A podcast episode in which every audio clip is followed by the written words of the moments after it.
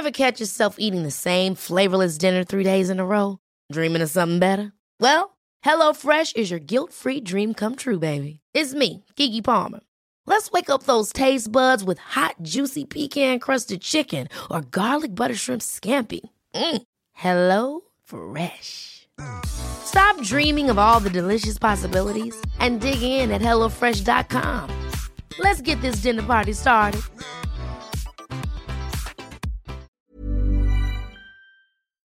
Hej innebandy Sverige, välkomna till det här avsnittet. Den här gången har vi med oss 23-åriga Lisa Karlsson, årets back i SSL 2021-2022.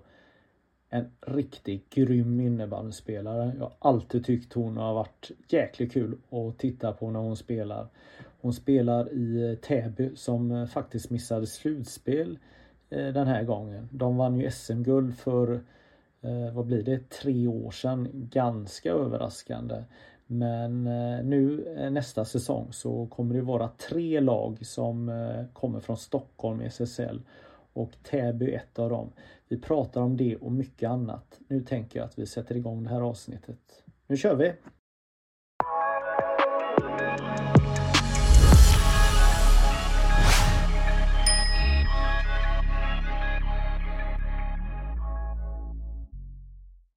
Då hälsar jag Lisa Karlsson välkommen till det här avsnittet. Tack så mycket. Hur är läget? Det är bara bra med mig. Det rullar på så att säga. Hur är det med dig? Nej, men det är bra. Maj, det är ju en bra positiv månad tänker jag. Eller hur tänker du? Jo, jag håller med. Det är skönt. Sommaren närmar sig och börjar bli lite värme i luften. Eller det är värme i luften. Så det är toppen faktiskt. Ja, jag håller ju själv på fortfarande och spelar innebandy fast på låg nivå. Vi hade vår sista match samma vecka som SM-finalen var. Något jag tänker på det är ju det här vecka ut och vecka in så är man ju ganska... Det är viktigt att hålla sig frisk och så ska man spela match och ska man prestera och såna här saker. Hur känner du när du hamnar i den här mellansäsongstiden? Kan det vara skönt att slippa den här pressen att man inte får bli sjuk, att man inte eller försöker du se till att bli sjuk under sommarhalvåret? Nej, jag tycker väl generellt att jag har märkt av en trend att när säsongen är slut, när man slappnar av och sådär så brukar jag oftast bli sjuk. Jag är sällan sjuk, men jag tror så här när anspänning och sånt släpper då slappnar man väl av, kroppen slappnar av, då brukar jag alltid åka på en förkylning och sådär. Men i övrigt så brukar jag faktiskt hålla mig frisk som tur är och det är jag glad över att jag är liksom att jag har. Jag slipper dras med en massa förkylningar och sådär utan det brukar väl vara en per år. Det är väl så för de flesta tror jag. Även under sommarhalvåret brukar jag vara frisk. Och även om det inte är matcher och så vill man ju, i alla fall jag och jag tror många andra också tänker så att man vill hålla sig frisk för det är ändå, vad ska man säga, uppbyggnadsfasen inför säsongen där man ska träna på ganska hårt och det är ingenting man vill missa heller. Nej, precis. Men det är ju ändå någon form av stress. Ibland kan man ju vakna upp och känna sig att det är någonting i kroppen och så tänker jag att du då som spelar på elitnivå med träningar och sånt. Hur tacklar man det under en säsong tänker jag? Oj, det beror väl lite på. Ja. Är det liksom en halsont eller en förkylning som man känner är på gång så måste man ju ta det försiktigt. Det blir sällan bra av att gå ut och träna direkt det första man gör.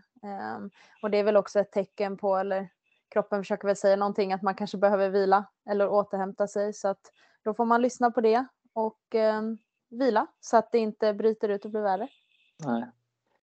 Kan det kännas tryggare då när man kanske är mer etablerad att man kan ha en dialog med tränare och sånt? Jag tänker om man är precis på gränsen så kan det ändå vara en press att kanske inte säga hur man känner. Jo, så kan det säkert vara. Men jag upplevde i alla fall när jag var yngre också, jag tror många fler kanske var lite liknande, man var väl lite dum, då tränade man väl på. Även fast man hade halsont eller var lite förkyld. Men det är ju aldrig bra liksom. Men om det är en trygghet bara för att man är etablerad att kunna avstå en träning, det vet jag inte. Jag vill alltid träna, det är alltid jobbigt att skippa en träning oavsett hur länge man har varit med. Nej. Man vill alltid vara där och köra liksom. Mm. Saknar du matcherna och den här pulsen som är, eller kan det vara skönt att vila från det ett tag och bygga upp suget? Ja, men det är klart jag saknar det väldigt mycket, särskilt också nu när vi spelade inte slutspel i år och fick skåda allting från sidan, så var det ju, ja, det är jobbigt att titta på utifrån. Jag hade gärna spelat ett slutspel jag med och spela de där heta matcherna. Det är ändå någonstans det som man jobbar på liksom under en hel säsong. Men det är, när säsongen är över så där, så är det ganska skönt att få lite paus. Dels det här att man har inga tider som man måste anpassa sig till, utan man kan lägga upp dagarna hur man vill egentligen. Så det brukar vara ganska behövligt att få ett break för att sen då, eller jag känner så i alla fall, så blir jag sugen igen på att köra igång och träna gemensamt.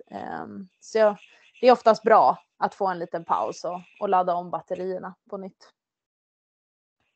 Ja, ska vi gå tillbaka lite här och så kan du lite berätta hur du kom in i innebandyns värld. Tyresö Trollbäcken är moderklubben. Mm, det stämmer. Jag började väl lira innebandy när jag var runt 9-10 år om jag inte minns fel. Jag har hållit på med en del andra bollsporter som ung också, både basket och fotboll. Så var det faktiskt en barndomskompis till mig som drog med mig egentligen på en träning, och sen dess så var jag fast.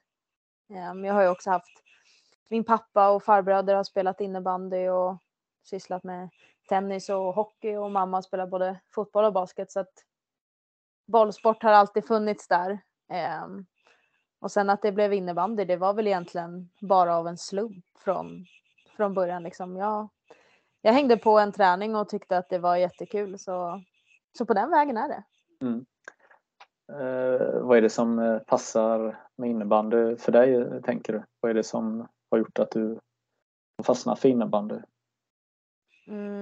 Dels att det är en väldigt fartfylld sport. Det går snabbt, det är mycket kamper och det är, till skillnad från fotbollen, fotboll är också en rolig sport, men det händer lite mer, det är lite mer fram och tillbaka i innebandy. Fotbollen är lite lugnare på så sätt ur mitt perspektiv, men ja, det är väl det, att det är mycket fart, det händer mycket, det blir mycket mål och sådär. Jag tror det är det. Jag tänker tillbaka här lite, just då ungefär när du började då, så var ju herrlaget ganska duktiga. Man gick upp och spelade 2 gånger i SSL.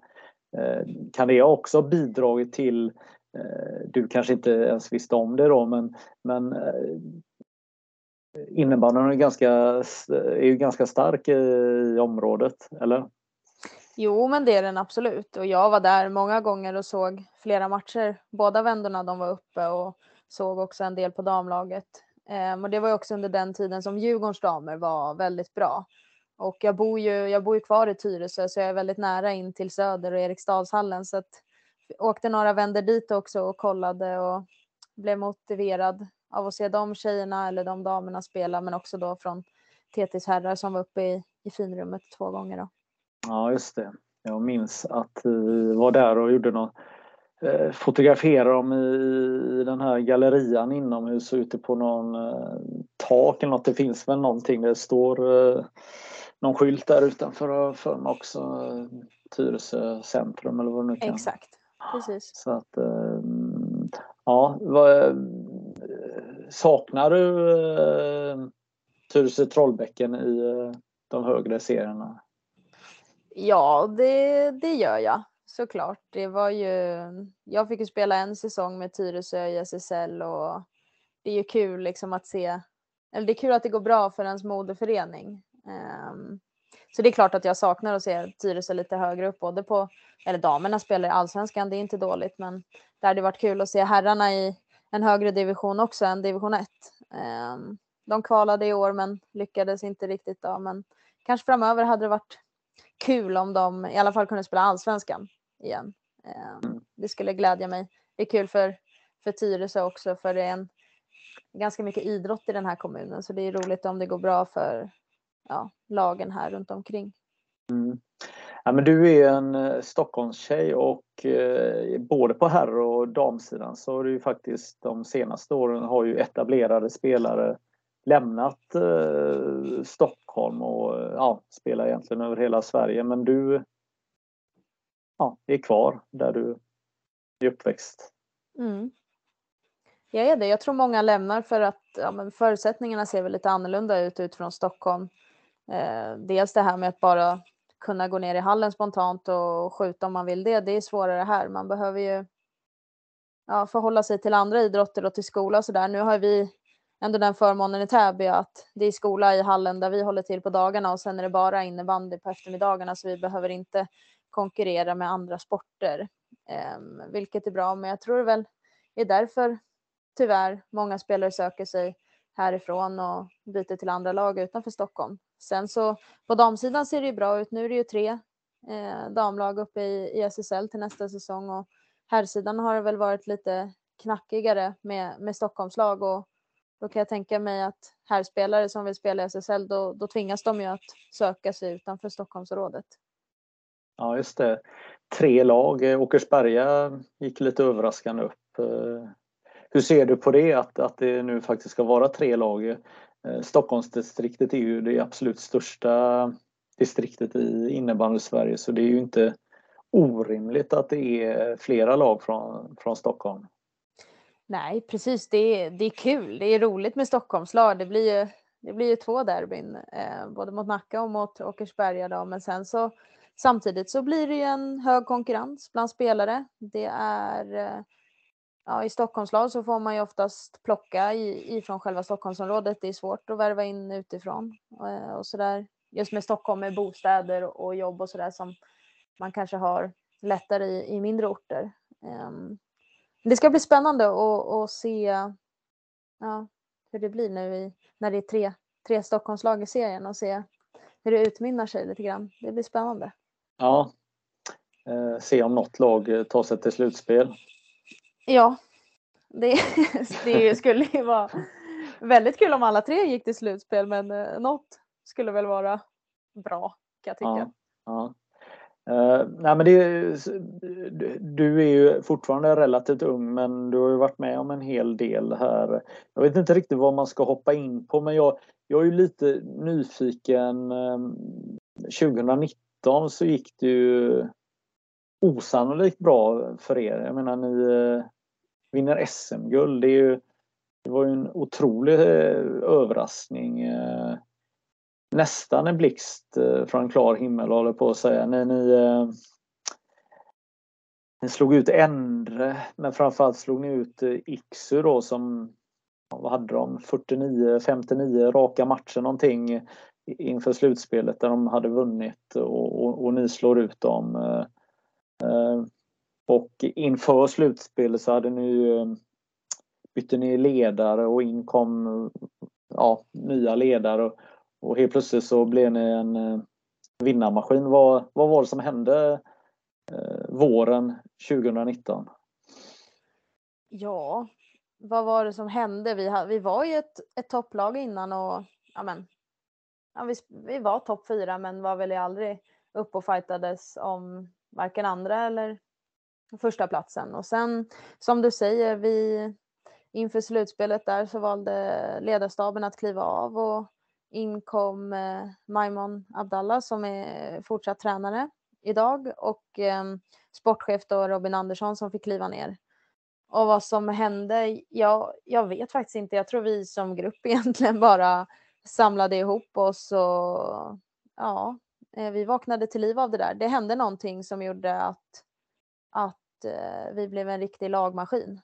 Och lyckades slå ut både Andro och framförallt IKSU i i semifinalen, och ledarna de kom väl egentligen in med en massa energi bara till våran grupp, och vi fick allting att stämma och funka, och när en grupp funkar så där bra så är man svårstoppade, och jag tror väl var det som la grunden till att vi sen vann det där guldet också.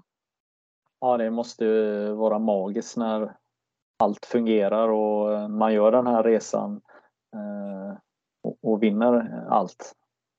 Ja, gud ja. Det var fantastiskt. Också att det var väl ingen som hade trott på Täby för förhand. Många hade väl tippat oss, ja, en kvart ska vi väl klara av, men åker väl ut i en semifinal liksom. Det var väl ingen som trodde att vi skulle stå där som med guldmedaljer runt halsen, så att det var häftigt, det var otroligt häftigt. Mm. Ni mötte KAIS Mora i finalen där. Jag kan gissa ändå att ni var ganska optimistiska ändå när ni väl stod i finalen, eftersom ni visste att KAIS Mora brukade gå till finaler, men de brukade ju inte vinna, eller? Ja, jag hade känslan av också att efter att vi hade slagit ut IKSU så var det lite att Mora kommer inte kunna stoppa oss nu. Det kändes som att vi har lyckats med det svåraste. Och sen som sagt, ja, Mora de hade ju mer rutin än oss. De hade ju stått i några finaler, men inte hade tagit ett guld på de där åren, tror jag. Det fanns väl lite hjärnspöken där också, kan jag tänka mig. Samtidigt som vi egentligen bara gick in med en god känsla utan någon som helst press, utan all press låg ju egentligen på Mora, för de hade ju varit där flera år i följd tidigare. Och som jag sa, det kändes som att vi skulle bara vinna den där matchen. Det fanns inget annat. Nej. Nu med facit i hand, när du tänker tillbaka, hur hanterar man en sån match? Den spelas i en stor arena, allt avgörs i en match, och ja, hur tar man sig igenom en sån helg och veckan innan och sådär?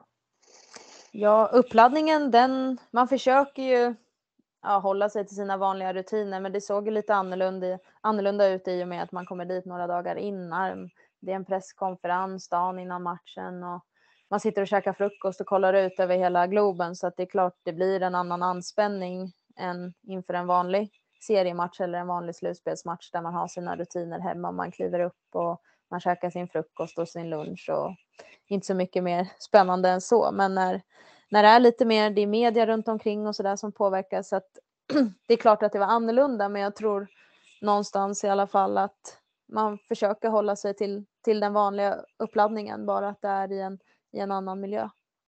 Mm.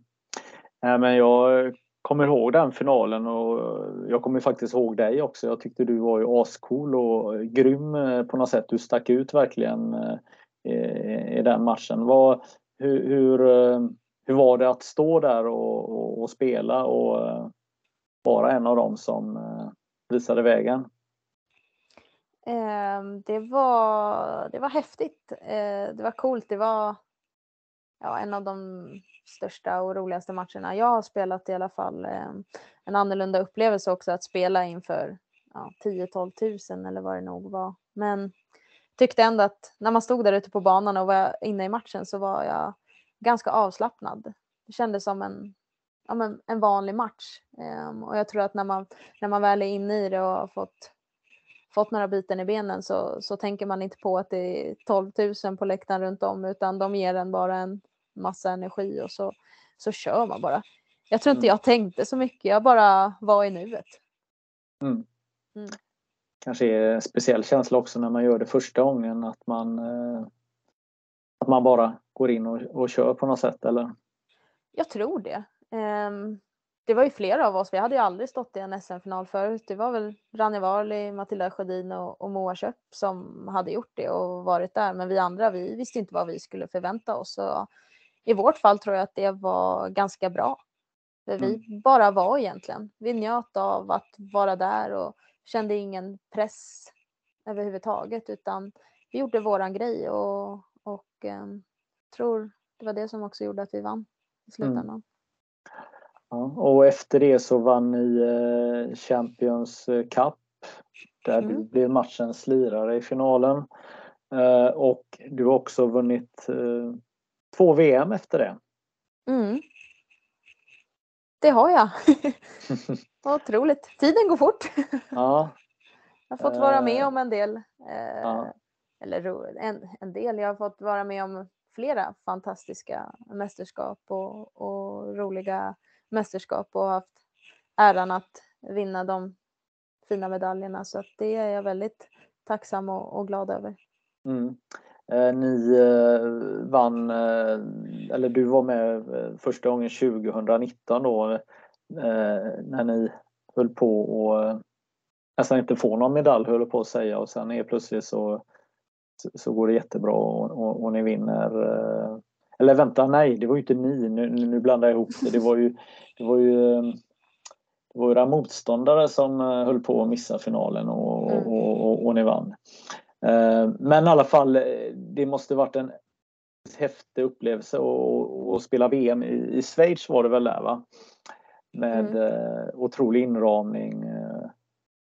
Eller hur tänker du på ditt första guld?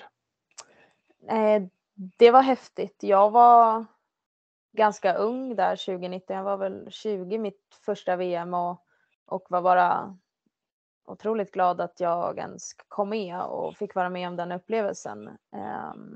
Det, som du säger, det var en häftig inramning. Otroligt tryck på läktaren också, eftersom att Schweiz gick till final och mötte oss i finalen. Så att, det var mäktigt. Mm.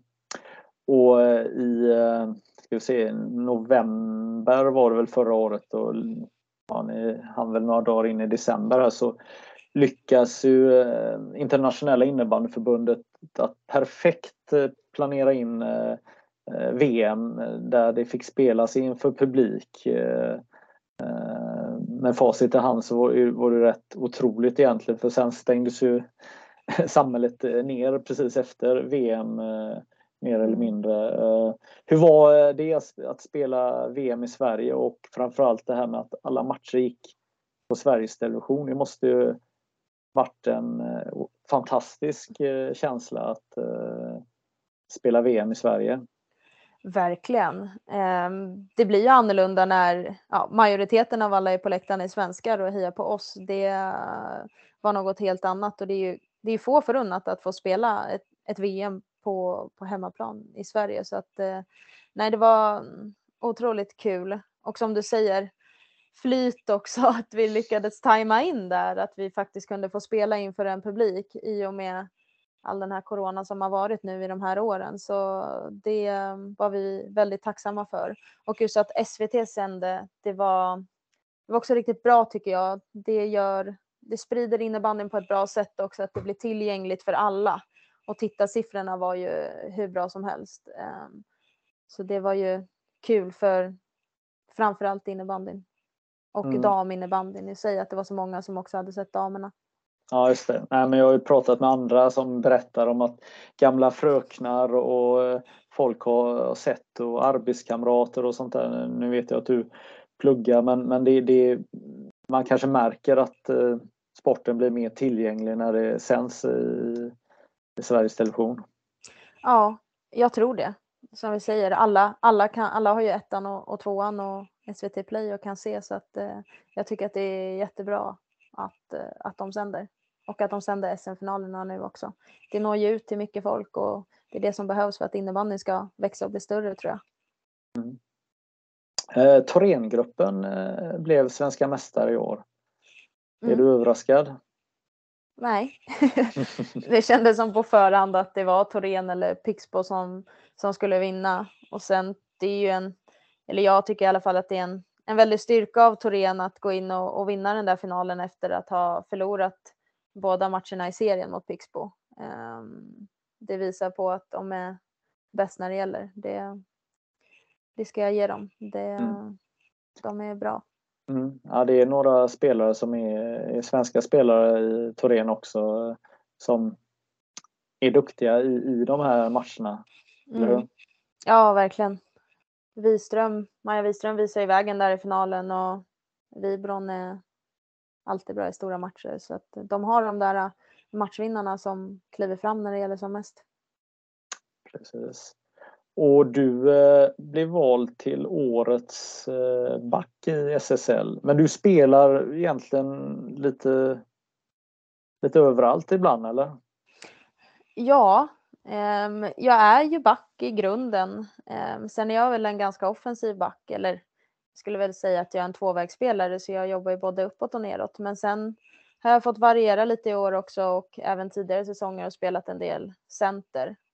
I år har det varit mer, för vi har haft lite skador. Vilma Dejusser var borta några omgångar med knäskada, och sen skadade Julia Kronald också knät, och då blev vi lite sårbara på forwardspositionen, och då har jag fått kliva upp och agera center i några matcher. Mm. Men känns ganska skönt eller kul att få en individuell utmärkelse, eller?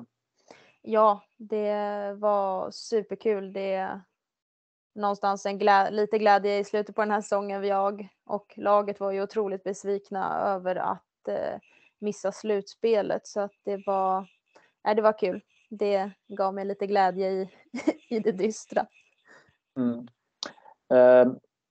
Jag som själv spelar forward då, och gillar att springa där framme och glänsa och peta in bollarna. Kan du förklara vad är fördelen, tycker du, med att spela back i innebandy?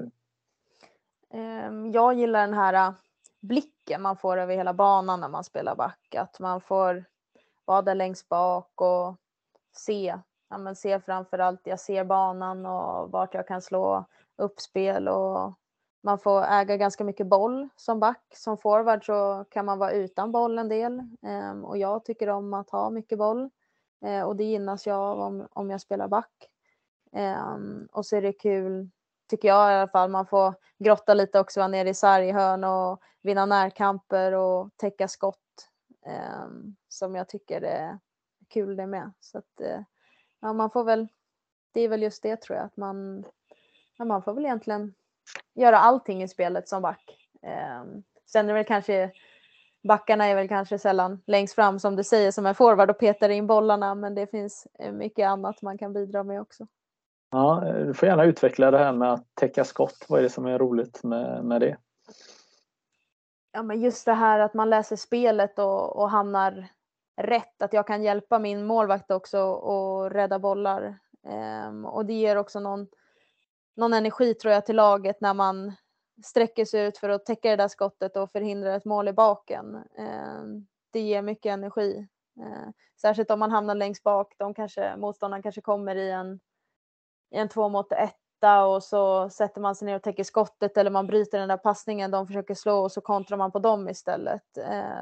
Det är något härligt med det där, tycker jag, att ja, men de här avgörande momenten fast åt andra hållet. Många ser det här avgörande som är framåt, den avgörande passningen eller det avgörande skottet som går i mål, men det är ju också ganska mycket andra saker än innebandymatch som händer, och just de här brytningarna längre bak i banan, både från forward, center och backar, eller de här skotten som man täcker som sen mynnar ut i någonting framåt. Det tycker jag också är viktigt att göra bra och att lyfta fram.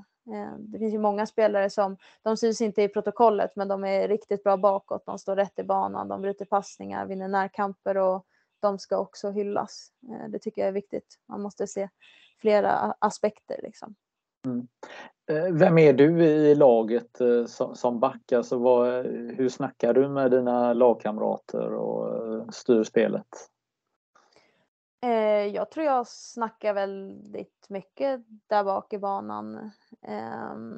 Det är viktigt med kommunikation liksom.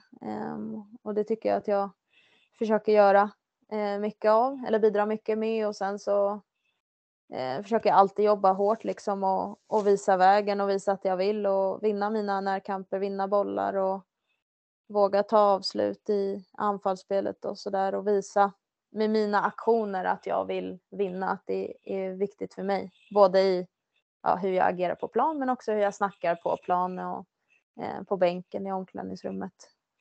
Mm. Hur vill du ha det? Jag tänker vid fasta situationer, när ni har ett frislag emot er eller ni är tillbakapressade eller spelar boxplay? Alltså hur vill du att snacket ska gå? Vem är det som ska styra snacket? Ska det komma från målvakt? Ska det komma från center? Är det ni backar som ska, eller hur tänker du kring det? Det börjar väl någonstans längst bak, att min målvakt styr mig och min backkollega som sen förmedlar det vidare upp till center som sen pratar med forwards. Men jag tror att det är mycket snack mellan målvakter och backarna som sen då, ja, i alla fall vad vi backar förmedlar det vidare ut till våran kedja framför oss. Det blir så ganska naturligt, just det här som jag nämnde förut, att vi har den förmånen att se hela banan. Vi ser mer än vad kanske våran center och forward ser. Så det är superviktigt då att vi styr dem rätt, så att de ligger rätt i försvarsspelet. Så det blir nog mest från backar och målvakt. Mm. Lyssnar de där framme på er då, eller? Ibland. Vissa dagar mer än andra. Ja, nej. Ja, men vad gillar du att spela mest för typ av spel då? Jag gillar ju att spela ett offensivt spel där vi får äga mycket boll och vara ligga i anfallszon. Men samtidigt som jag också kan tycka att det är ganska kul att stänga ner ett bra anfallsspel och sen kontra. Vi har alltid varit ett ganska starkt kontringslag i Täby. Och när det spelet funkar bra så är det också oerhört roligt. Men jag skulle väl ändå föredra att äga mycket boll och spela mycket anfallszon och vara det laget som styr spelet. Mm. Nu som du sa, ni missar slutspel. Det betyder ju att ni har spelat ganska många viktiga matcher under säsongen. Om man ser på Torén-gruppen och Pixbo Wallenstam då exempelvis, som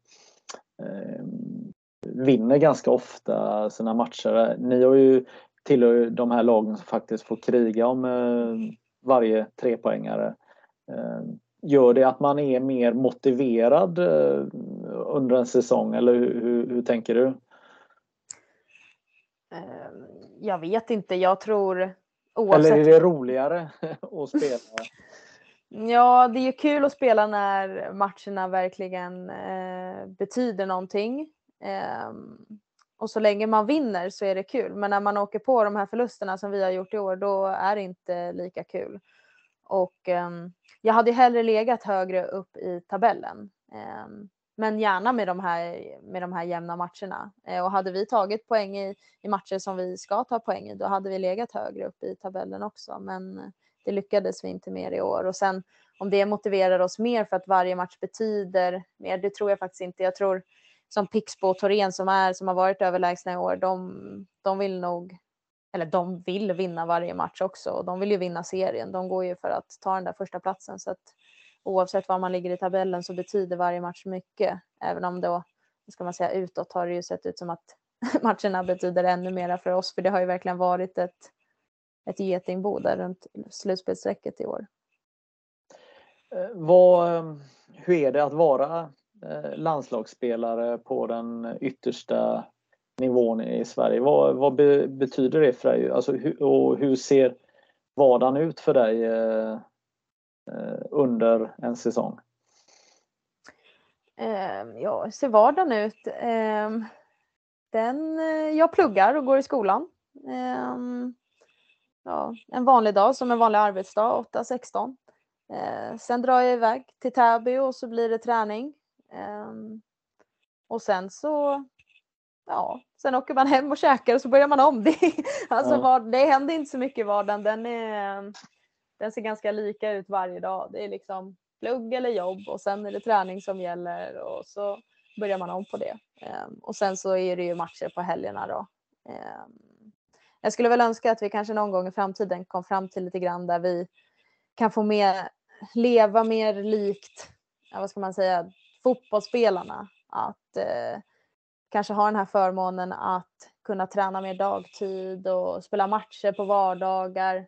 Ja, det skulle väl vara en dröm. Sen så tycker jag att jag har det väldigt bra ändå. Jag trivs så som det är nu, men man lägger ner väldigt mycket tid på liksom träning, förberedelse, man måste sova ordentligt, vi är borta nästan varenda helg när man åker på bortamatch och sådär. Så att det är tufft ibland att vara elitspelare i innebandy. Det är mycket liksom, livspusslet ska ju funka utanför också, med jobb eller skola eller vad man nu är. Sen så funkar det väldigt bra att plugga samtidigt, men ja, det är bra, men det är tufft vissa stunder liksom. När man kommer hem mellan söndag och måndag, kommer hem mitt i natten vid 3-4 och sen ska man upp klockan 8. Det är ju inte optimalt liksom, men det är så pass kul och det är det som motiverar den, att man tycker att det är så roligt, så att även om man kommer hem de här sena tiderna så är det värt det. Men som jag sa, någon gång i framtiden så kanske det ändras. Vem vet? Det hade varit kul. Exakt. Nej, men det låter ju klart att det låter skitkul att åka iväg och spela matcher och leva det här livet. Det är ju någon form av bubbla ni befinner er. Och jag gissar väl ibland så kan man kanske vara lite avundsjuk på de här lite mindre städerna som också får uppmärksamhet för det man lägger ner. Ja, det där är både och tycker jag. Jag tror det är jättekul som många i de mindre orterna har, att folk känner igen dem på stan och de blir lite en lokalkändis. Samtidigt som det kan säkert också vara jobbigt när det går dåligt eller när man förlorar, för att folk är ju inte rädda för att komma fram och säga det också. Medan i Stockholm så blir man lite så, det är ingen som vet vem jag är här. Och då får man vara sig själv lite grann. Och bara kan släppa innebandyn om man vill det. Och ingen som ifrågasätter varför man förlorade eller varför man inte gjorde fler mål eller vad det nu kan vara. Så jag tror, jag är lite tvådelad i det där. Jag hade velat ha det också. Samtidigt som att det är ganska skönt att bara få vara ibland utan att någon påpekar hur det går liksom. Ja. Vad är de stora utmaningarna, tänker du, med att vara elitidrottare på den nivån som du är? Jag tänker med mat och såna här saker och träning. Vilka ser du som de stora utmaningarna? Oj, vad svårt. Det är väl egentligen att få ihop tiden, att det blir liksom framförallt med mat, att hinna få i sig det man behöver inför en träning. Framförallt, man åker oftast emellan eller åker direkt. Och då, det är den här planeringen, att man måste hela tiden planera vad det är man ska ha med sig. Och när ska jag äta? Komma hem, sova i tid. Det är väl inte, jag ser väl inte någonting som ett hinder. Det bara krävs att man är smart och lägger upp sin vardag på ett bra sätt för att det ska bli så optimalt som möjligt. Men det är väl kanske det här att det är mycket flänga och fara. Man hinner sällan komma hem och landa emellan, utan man åker från det ena till det andra hela tiden. Jag tror väl att det är det. Ja, du är klar med din skola här. Var det årsskiftet eller när? Ja, precis. Ja. Är det något som skrämmer dig? Inte att du blir klar med utbildningen, men att börja jobba och elitspela? Nej, jag har faktiskt inte reflekterat över det så mycket. Det är klart jag har funderat lite grann på hur det kommer att bli. Sen innan jag började plugga så jobbade jag också och tyckte att det funkade bra. Sen hade jag också en väldigt bra chef, och det är väl det, man måste ha en förstående chef och en förstående arbetsplats tror jag för att det ska fungera. Så ja, jag tror det är ingenting som skrämmer mig. Så snarare fram emot att efter att ha pluggat i 3 år att äntligen få arbeta med det som jag har läst. Och sen så får man ta resten när det kommer. Kan du berätta, vad är det du ska bli för något? Jag läser till fysioterapeut eller sjukgymnast som det också heter. Så jag kommer väl att jobba med människor och skador, hälsa, träning, smärta. Ja, allt möjligt egentligen.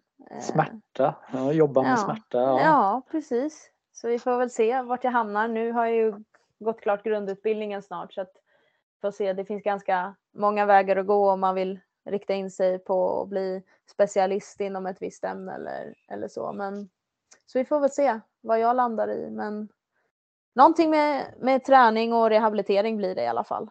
Mm. Ja, jag minns själv när jag drog korsbandet att det öppnades en helt ny värld på något sätt som man inte förstod. Och du skadade själv för 5 år sedan. Har det någonting med ditt karriärsval att göra? Att du... jag tror det. Jag har varit intresserad nu ganska länge av träning och kost också. Men när jag skadade mig så... Vad var det som hände? Jag bröt foten. Vi mötte Dalen hemma. Jag fick en långboll som jag skulle plocka ner. Och så tror jag att jag trampade på försvararen som kom upp i ryggen för mig. Att jag trampade på hennes fot och kom över med all vikt på min fot. Så att det... Jag hade oturen att det gick av. Det var inte en vanlig stukning utan det gick av. Och då blev jag borta resten av säsongen. Det som är bra när det är... Eller det är aldrig bra liksom, men när det är benbrott så läker det ihop ganska snabbt. Och så kan man börja träna och börja belasta efter att man har haft sitt gips. Det är ofta svårare med ledbandsskador. Så jag hade väl tur i oturen. Men på den vägen nere då fick jag också se den här världen med rehabilitering och vad man kan göra som sjukgymnast för idrottare. Och jag vet hur mycket min sjukgymnast betydde för mig och vilket bra stöd han var och vilken bra träning jag fick. Och det intresserade mig också att jobba på det sättet. Så det var det som förde mig in i den världen, tror jag. Mm. Ja, nej, jag kan bara hålla med. Många härliga och engagerade personer som kanske själva har varit eller aktiva som har sitt intresse för träning har fått en meningsfull fortsättning då. Ja. Mm. Djurgården när jag säger det, vad säger du då? Det är mitt lag, det är de jag håller på. I både fotboll och hockey och allt möjligt egentligen. Så här är vi djurgårdare i släkten. Ja. Ja. Berätta, hur går det till? För det är ju så här, i alla fall i Göteborg och Stockholm så finns det ju kanske 3 klubbar som man... Ja, antingen föds man in eller oftast på något sätt är det så. Men nu vill jag höra din historia. Ja, jag har också fötts in i det, tror jag. Det har alltid varit Djurgården här så länge jag kan minnas. Både pappa och farbröder. Och mamma också för den delen. Så att det har aldrig varit någon annan klubb att välja mellan. Utan jag föddes in i det och har sedan dess varit en supporter till Djurgården. Mm. Du har en pojkvän. Vad för lag håller han på då? Han är också djurgårdare. Tur det. Okej. Ja. Nej, jag skojar. Nej, men jag hade tur faktiskt. Vi träffades och så visade det sig att han höll på samma lag. Så att det var ju kanon. Ja, det var smart gjort av honom. Eller hur? Ja. Nej, men hur tänker du nu då inför fortsättningen här då? Nu är det ju jättelångt till nästa säsong. Är du sugen? Vad ser du fram emot och kötta på här i sommar? Eller vad tänker du? Jag är supersugen. Jag och hela laget och Täby som förening vill ju liksom ha revansch från att vi missade slutspel i år. Och särskilt nu när man har sett slutspelet från sidan så blir man ännu mer sugen på att spela. Sen tycker jag om försäsong, så att jag tycker att det ska bli kul. Det är så här, det bygger någonting, tycker jag. Man bygger bra sammanhållning när man får liksom kämpa rejält och slita ordentligt tillsammans. Så att jag tycker att den är viktig för att bygga upp det som kommer sen när man börjar med innebandyn. Så att det ska bli skönt att dra igång igen. Mm. Tränar ni på bättre tider på sommarhalvåret och närmare eller hur För det kan jag komma ihåg ibland att man är ju mer flexibel. Man vill inte ta hänsyn till halvtider och sådana här saker om man nu då kör utomhus, om man inte kör gym då. Mm. Eller hur är det för er? Vi brukar variera en del med löpning utomhus, inomhus, gympass och innebandy. Så det brukar se lite olika ut, men vi utvärderar ju alltid hur det går för oss både konditionsmässigt och styrkemässigt, så att vi gör alltid tester i början av försäsongen och sen utvärderar vi det innan vi går på egen träning och sen när vi kliver på igen i augusti efter våran egen träning då, för att kontrollera att träningen fungerar som den ska, att vi utvecklar både kondition och styrka och snabbhet. Lägger du dig i någonting i upplägget och sånt nu när du är etablerad spelare i laget och landslagsspelare? Nej, det lämnar jag faktiskt över helt till ledarstaben. Jag litar fullt på dem. Sen har vi både ledarstab och spelare haft dialog om vad vi tycker var bra från förra säsongen eller förra försäsongen och sen om det är någonting mer som vi vill tillägga, så att det är väl egentligen en sån dialog man har. I övrigt så litar jag fullt på dem. Mm. Vad tänker du om damernas SSL här? Du har funderat lite kring det här med nedflyttningen och det, och du kanske ville se något annat system mot vad vi har idag? Ja, det är väl just det här att jag tycker att när man kommer upp som nykomling att det kan vara ganska svårt att etablera sig i ligan. Det är sällan nykomlingar lyckas värva en massa spelare som gör att de kan hålla sig kvar. Då har jag funderat lite grann så här, om man kanske skulle ha något liknande upplägg som man gör i SHL då. Att lagarna som kommer sist där, att de kvalar mot varandra och sen så är det ju hockeyallsvenskan då, som HV Björklöven nu när de kvalar mot varandra. Jag vet inte om det skulle vara ett sätt för föreningar att kunna ändå etablera sig i högsta ligan, samtidigt som det är kul att det kommer upp 2 nya lag varje år, men det är väl lite så jag har resonerat, bara just för att jag var ju faktiskt tillsammans med Tyresö var ju vi nykomlingar ett år och vi lyckades inte hålla oss kvar.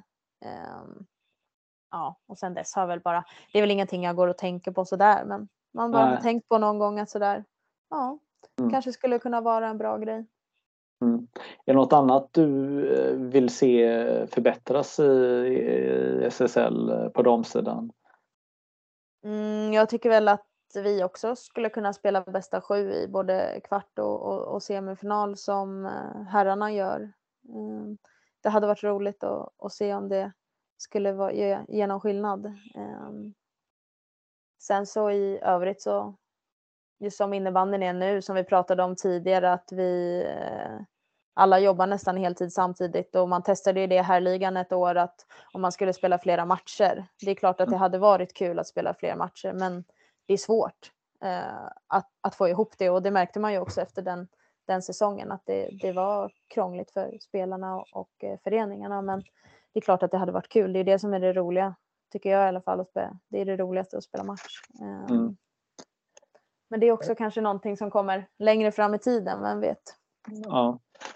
Jag har pratat med andra etablerade spelare tidigare, Anna Wiik och såna här som har varit lite frustrerade ibland att man blåser lite annorlunda mellan herr och damligan. Är det någonting du har gjort några reflektioner att man kanske blåser mer i eran liga än på herrarna, eller? Ja, så kanske det är, men jag tycker väl ändå att det börjar bli bättre.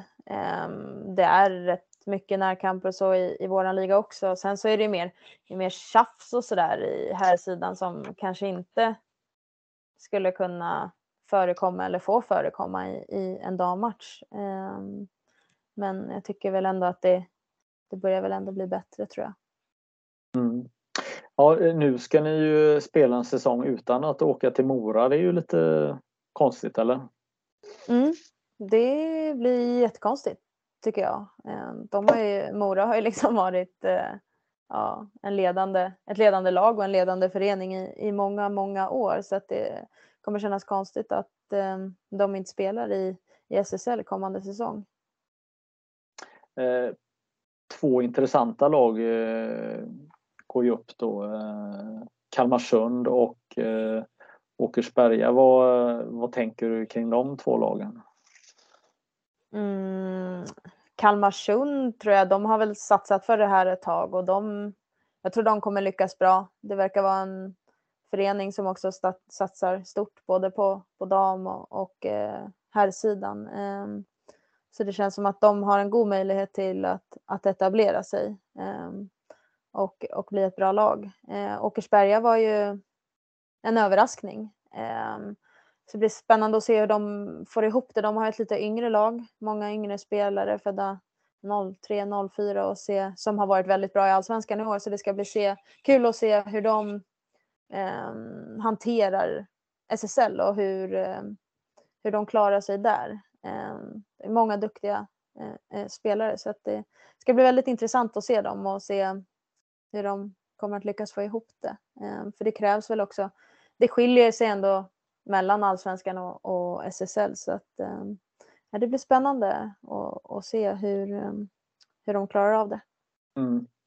Ja, men jag tänker då Kalmarsund som det är svårt att säga exakt hur det kommer gå för dem, men de flesta tror ju att Kalmarsund kommer klara sig kvar och de kanske siktar till med mot slutspel, vad vet jag, men beror på lite hur de får ihop sitt lag, men det måste ju skapa någon form av oro i serien, tänker jag, att det är mycket som kan hända under den här säsongen som kommer, och den blir väldigt intressant, eller? Ja, gud ja. Det känns som att serien kommer vara väldigt öppen. Man får ju se lite nu också under sommaren här, silly season, vad som händer i de olika lagen. Men det känns som att det ändå börjar övergå till att det blir mer och mer jämnare. Det tyckte jag ändå att vi såg i år. Tidigare har varit ganska uttalat egentligen.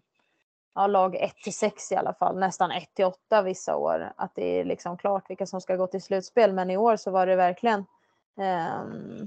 Buller om buller där i tabellen, förutom då Torén, Pixbo och Römbi kanske också som stack ut lite grann. Men det känns som att vi går mot en betydligt jämnare serie. Men det får vi väl se när det drar igång. Det känns som det, men jag kan också ha helt fel. Ja. Vi får väl se. Ja. Hästhoppning har du hållit på med, apropå ingenting. Och det höll du på med jättelänge. Berätta. Ja.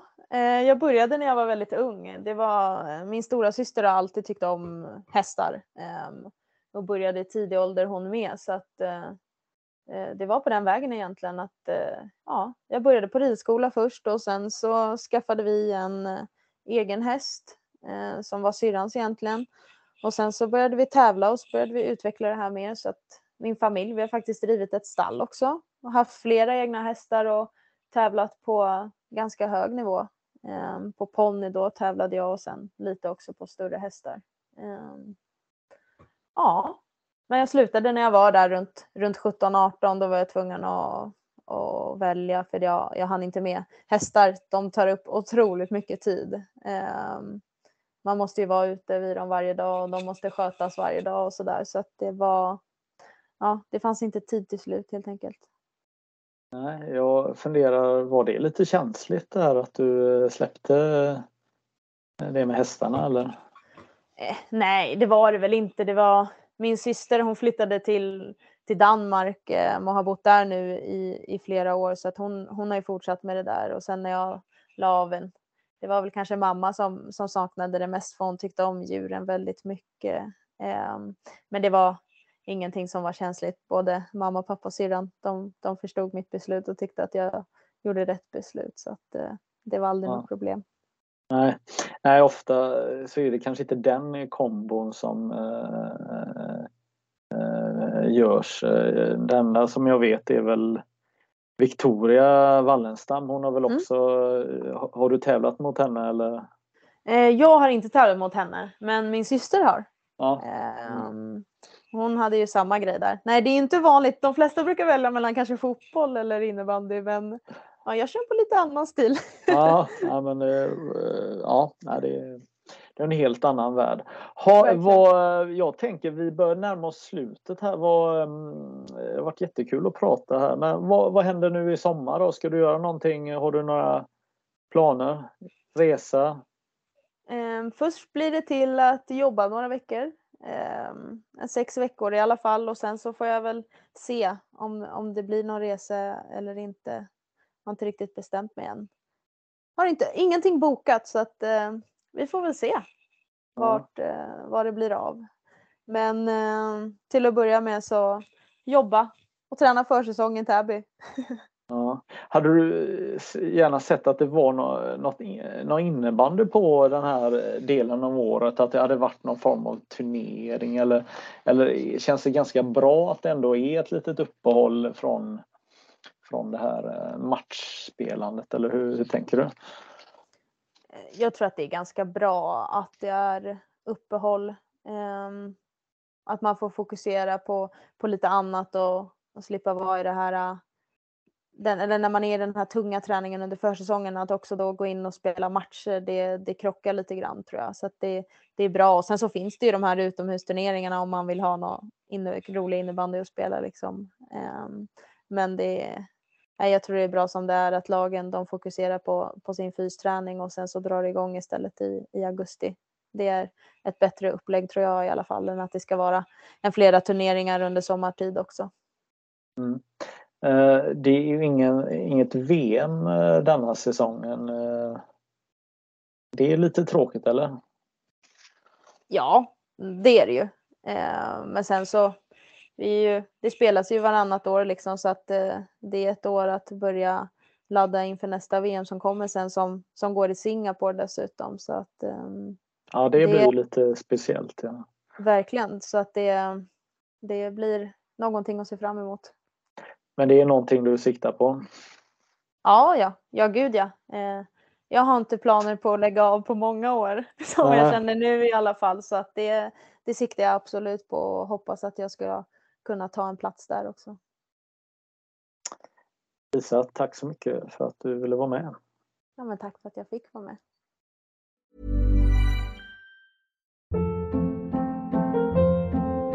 Hold up. What was that? Boring. No flavor. That was as bad as those leftovers you ate all week. Keke Palmer here. And it's time to say hello to something fresh and guilt-free. HelloFresh. Jazz up dinner with pecan-crusted chicken or garlic butter shrimp scampi. Now that's music to my mouth. HelloFresh. Let's get this dinner party started. Discover all the delicious possibilities at HelloFresh.com.